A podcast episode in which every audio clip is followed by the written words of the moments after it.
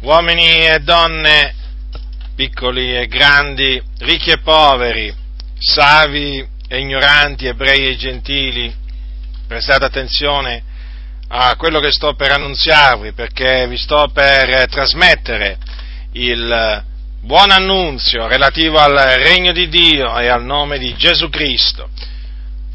Ora, secondo quello che dice la Sacra Scrittura, che è la parola di Dio, Gesù Cristo, il figlio di Dio, quando giunse all'età di circa 30 anni, scese dalla Galilea, dove era stato allevato dai suoi, dai suoi genitori, dico, scese dalla Galilea e si recò al Giordano a farsi battezzare da un uomo di Dio chiamato Giovanni il Battista o il battezzatore.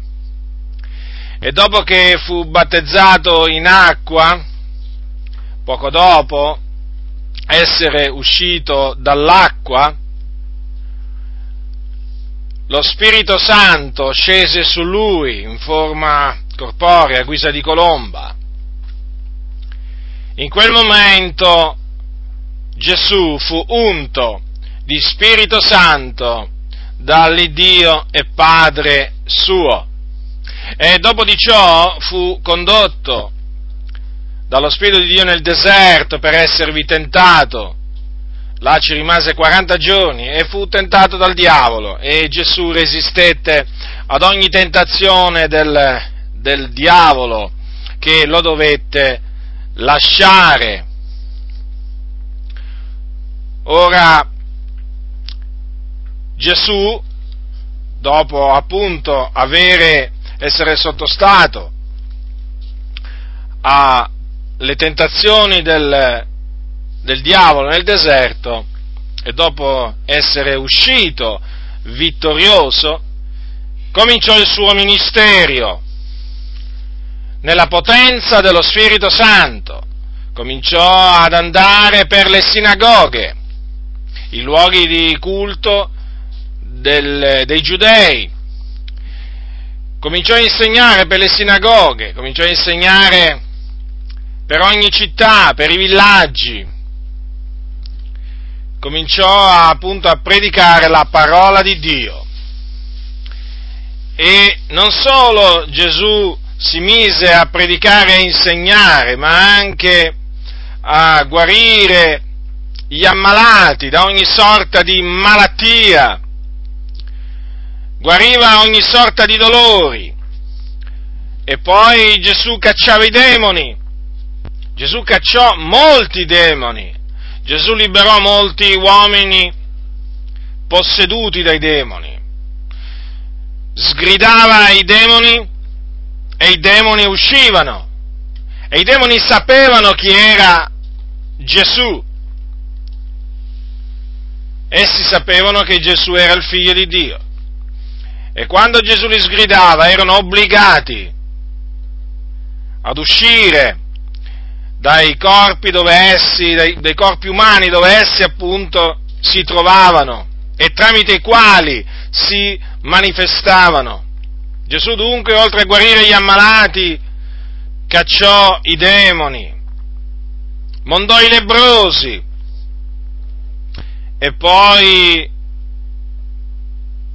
risuscitò pure i morti, di cui uno la Sacra Scrittura dice che era già alcuni giorni nel sepolcro, Lazzaro, ma il Signore tirò fuori pure lui dal sepolcro, per la potenza di Dio che era che era con lui. Gesù fece tantissimi miracoli, tantissime guarigioni, sfamò folle intere.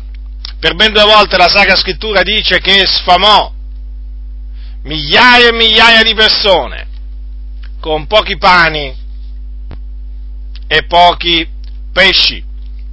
Il Dio era veramente con lui, fece del bene soltanto del bene, andò in giro facendo del bene. Ma fu anche odiato, praticamente per il bene che lui fece, lui fu contraccambiato con il male, il suo amore fu contraccambiato con l'odio. E difatti molti giudei lo odiarono, i capi sacerdoti, gli scribi, i farisei lo odiarono. E più volte i giudei cercarono di uccidere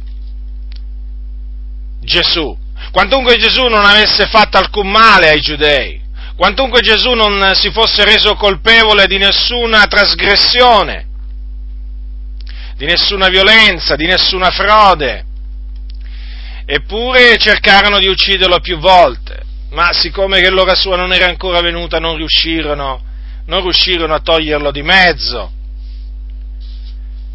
Il Dio lo preservò fino allora che naturalmente era stata stabilita per il figliuolo di Dio. E quindi dopo, dopo circa tre anni di ministero, un ministero potentemente benedetto da Dio, dove Gesù, durante il quale fece molti discepoli, tra i quali ne scelse dodici e gli dette il nome di apostoli, per mandarli a predicare il regno di Dio e a guarire gli ammalati, a cacciare i demoni. Dico, dopo aver fatto tutte queste cose, alla fine di circa tre anni di ministero, fu tradito, Gesù fu tradito da uno dei suoi discepoli, chiamato Giuda Iscariota. Che fece questo, questo suo discepolo? Andò dai, dai capi sacerdoti e gli disse che mi volete dare e io ve lo consegnerò e gli contarono 30 sicli d'argento e allora da quel momento Giuda, il, il, Giuda Iscariota cercava il momento opportuno per tradirlo e il momento opportuno arrivò la notte in cui Gesù mh, mm, celebrò la Pasqua con i, suoi, con i, suoi, discepoli, perché dopo aver celebrato la Pasqua si recò assieme ai suoi discepoli in un giardino, in un orto chiamato Getsemani, dove Gesù si era ritirato diverse volte con i suoi discepoli e Gesù andò là per pregare. E dopo che ebbe pregato l'Iddio e Padre suo, arrivò una turba con a capo Giuda Iscariota. Questa turba venne a lui con spade, bastoni, eh, come se appunto dovessero andare ad arrestare un ladrone, un malfattore. E Giuda Iscariota, appunto, che precedeva la turba, aveva dato un, un, un segnale, il traditore aveva dato un segnale gli aveva detto quello che bacerò è lui, prendetelo. E dunque Giuda si avvicinò a Gesù là nel Getsemani, lo baciò e in quel momento coloro che erano con lui lo arrestarono. Lo arrestarono. Gesù avrebbe potuto pregare il Padre, eh, gli avrebbe potuto chiedere di mandargli migliaia di angeli per liberarlo. Ma, e lo avrebbero fatto, ma siccome che non rientrava nel volere di Dio che Gesù fosse liberato dalle mani appunto dei suoi nemici, ma rientrava invece nel volere di Dio che Gesù fosse dato in mano dei peccatori, perché questo è quello che Dio aveva preannunziato tramite i suoi profeti antichi, allora Gesù non fece quella preghiera, perché si sottomise, si sottomise al Padre, infatti poco prima aveva detto non la mia volontà, ma la tua sia fatta. E dunque Gesù fu arrestato e i suoi discepoli lo lasciarono, se ne fuggirono. E Gesù fu menato da Caiafa, il sommo sacerdote, furono convocati gli anziani, gli scribi, e là davanti, davanti al Sinedrio, il sommo sacerdote, appunto con il Sinedrio radunato, lo scongiurò per l'Iddio vivente a dirgli se lui era il Cristo, il figlio di Dio. E Gesù gli rispose, tu l'hai detto. Anzi, proseguì Gesù, vi dico che da ora innanzi vedrete figlio dell'uomo sedere alla destra della potenza di Dio e venire sulle nuvole del cielo. E quando sentì queste parole il sommo sacerdote si stracciò le vesti e disse, ha bestemmiato. Che bisogno abbiamo più di testimoni? Avete udito la sua bestemmia? Che ve ne pare? E allora risposero quelli che erano là, è reo di morte. E quindi lo condannarono a morte e poi gli sputarono in faccia, gli diedero dei pugni e altri lo schiaffeggiarono e gli dicevano Cristo, profeta, indovinaci chi t'ha percosso. Gesù dunque fu vituperato, fu insultato e dopo di ciò avvenne che i giudei, dopo averlo condannato a morte, lo dettero in mano di Pilato. Pilato era il governatore della Giudea. Ora, quando comparve davanti a Pilato, Pilato lo interrogò e gli disse, sei tu il re dei giudei? E Gesù gli disse, sì lo sono, o tu lo dici. E lì c'erano i capi sacerdoti, gli anziani, che lo accusavano a Gesù, ma Gesù non rispose nulla, non aprì la bocca, non gli rispose neppure una parola a Pilato, nemmeno quando gli disse, non odi tu quante cose testimoniano contro di te. Gesù non gli rispose neppure una parola, tanto che, che il governatore se ne meravigliava grandemente di questo, di questo comportamento di Gesù. Ora era la Pasqua, la festa della Pasqua, e il governatore aveva l'abitudine, l'usanza, di liberare alla folla un, un carcerato, qualunque, qualunque carcerato la, la, folla volesse. Allora c'era un, carcer, un carcerato, un famigerato carcerato che si chiamava Barabba.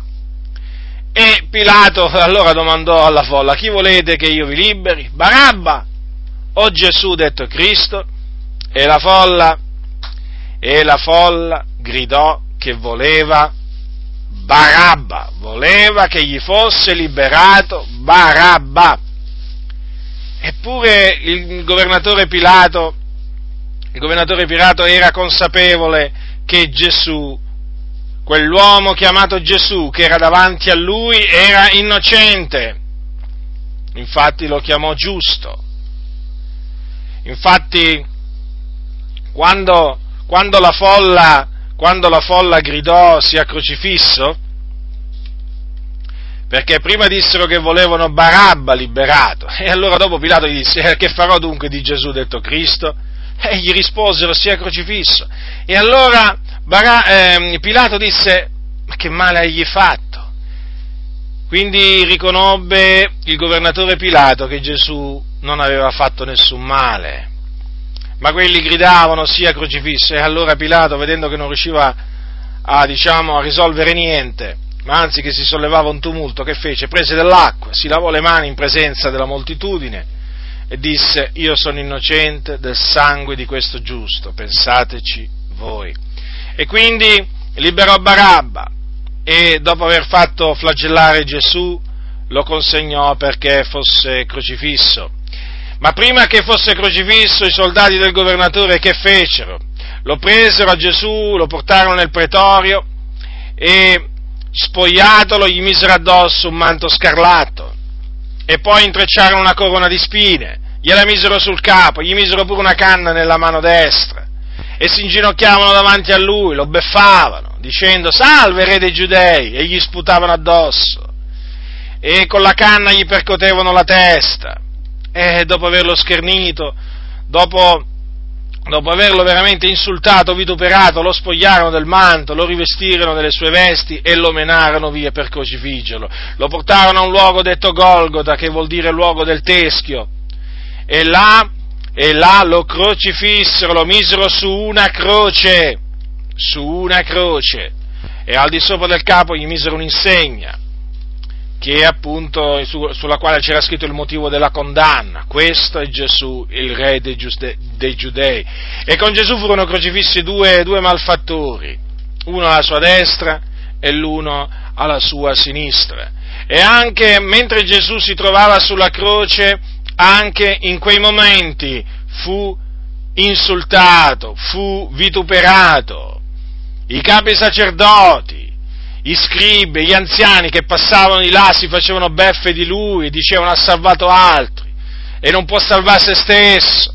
Dicevano da che re di Israele scenda ora giù di croce e noi crederemo in lui. Se confidato in Dio, lo liberi ora se lo gradisce, poiché ha detto sono figliuolo di Dio. E lo vituperavano persino i ladroni che erano stati crocifissi con lui, però uno, uno di essi prima di morire si, si ravvide, si convertì al Signore. Ora, dall'ora sesta, quindi da mezzogiorno, si fecero tenebre per tutto il paese. Gesù era appeso alla croce, badate bene. E si fecero tenebre fino all'ora nona. E verso l'ora nona Gesù gridò con gran voce, Eli Eli, la massa Bactani, che vuol dire Dio mio, Dio mio, perché mi hai abbandonato? Si dovevano adempiere le parole del profeta Davide, che aveva scritto in un salmo. E quando disse queste, queste parole alcuni pensavano che stesse chiamando Elia, ma Gesù non stava, non stava assolutamente chiamando, chiamando Elia. E Gesù avendo di nuovo gridato con, con, gran voce, rendè lo spirito, rimise lo, il suo spirito nelle mani dell'Iddio e Padre suo.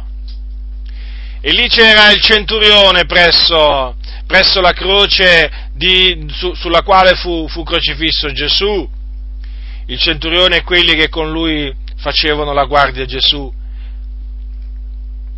Quando videro le cose che avvennero, perché avvennero delle cose potenti, ci furono dei segni potenti quando Gesù spirò. Quali furono?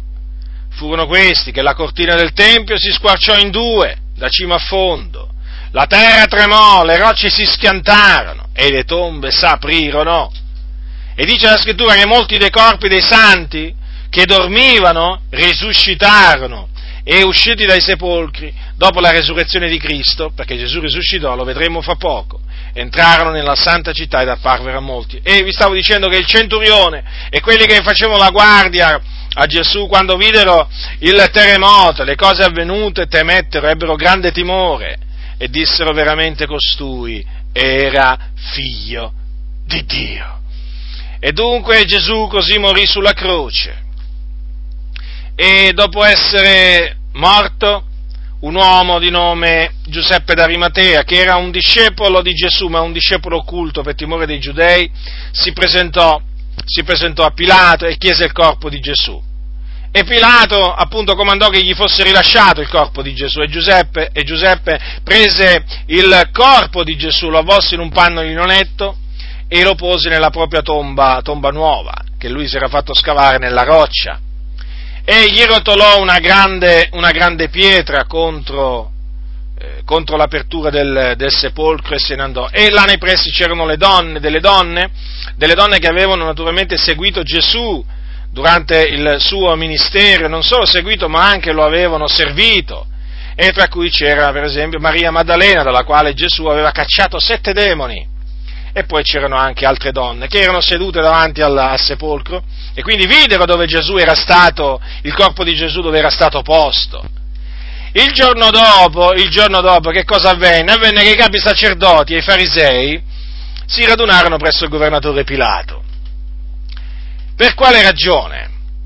Per quale ragione? Perché temevano che i suoi discepoli eh, andassero, prendessero il corpo di Gesù e dicessero poi che Gesù era risuscitato. Allora che, che, fece, che gli dissero i, i, i, capi sacerdoti e i farisei a Pilato? Gli dissero, noi ci siamo ricordati che quel seduttore, pensate come lo, chiama, lo, lo chiamavano, seduttore, quando Gesù non aveva sedotto proprio nessuno. Gli, gli dissero, noi ci siamo ricordati che quel seduttore mentre viveva ancora disse, dopo tre giorni risusciterò. E gli dissero a Pilato, ordina dunque che il sepolcro sia sicuramente custodito, fino al terzo giorno, che talora i suoi discepoli non vengano a rubarlo e dicano al popolo, è risuscitato dai morti. Così l'ultimo inganno sarebbe peggiore del primo. Pilato, quando sentì queste parole, cosa, come gli rispose? E gli disse, avete una guardia, andate, assicuratevi come credete. E allora, che fecero? Andarono a assicurare il sepolcro sigillarono la pietra e misero appunto la guardia. Ma il primo giorno della settimana, il primo giorno della settimana, appunto quando Maria Maddalena e eh, un'altra, un'altra, donna vennero a visitare il sepolcro, che cosa accadde? Accade che, si, accade che ci fu un grande terremoto, un grande terremoto causato dalla discesa di un angelo di Dio, che sceso dal cielo, si accostò, rotolò la pietra e vi si sedette sopra. E naturalmente le guardie eh, si spaventarono e dallo, spav- dallo spavento che, che ebbero eh, rimasero come morte. Ma l'angelo del Signore tranquillizzò le donne e gli disse, voi non temete, perché io so che cercate Gesù che è stato crocifisso. Egli non è qui, poiché è risuscitato come aveva detto, venite a vedere il luogo dove giaceva e andate presto a dire ai suoi discepoli, egli è risuscitato dai morti, ed ecco vi precede in Galilea, e qui vi lo vedrete, ecco ve l'ho detto. E le donne, naturalmente, quando sentirono queste parole, se ne andarono via di corsa dal sepolcro, spaventate, però anche con una grande gioia nel cuore, e corsero ad annunziare la cosa ai discepoli del Signore. E mentre andavano gli si fece incontro Gesù, e Gesù le salutò e loro, gli, e loro naturalmente si accostarono a Gesù, gli strinsero i piedi e l'adorarono. E Gesù gli disse, non temete, andate ad annunziare ai miei fratelli che vadano in Galilea, là mi vedranno. E così infatti avvenne. Gli undici discepoli poi andarono in Galilea sul monte che Gesù aveva loro designato e vedutolo l'adorarono. E poi naturalmente Gesù, Gesù disse, loro, disse loro varie cose. Badate, badate che Gesù con i suoi discepoli stette 40 giorni dopo essere risuscitato, si fece vedere dai suoi discepoli per diversi giorni e parlò con loro delle cose relative al regno di Dio, mangiò e bevve con loro dopo essere risuscitato, dopodiché, dopodiché un giorno mentre appunto era con i suoi discepoli, Gesù fu assunto, assunto in cielo e eh, andò in cielo alla destra, alla destra di Dio, dove egli è tuttora seduto e dove intercede per tutti coloro che si accossano a Dio per mezzo di Gesù Cristo. Ora, quello diciamo che dovete sapere voi che mi ascoltate, che ancora non conoscete Dio, che brancolate nel buio, che siete schiavi del peccato, quello che dovete sapere prima di ogni altra cosa è questo, che la morte di Gesù Cristo sulla croce fu una morte espiatoria, perché Gesù morì sulla croce per i nostri peccati.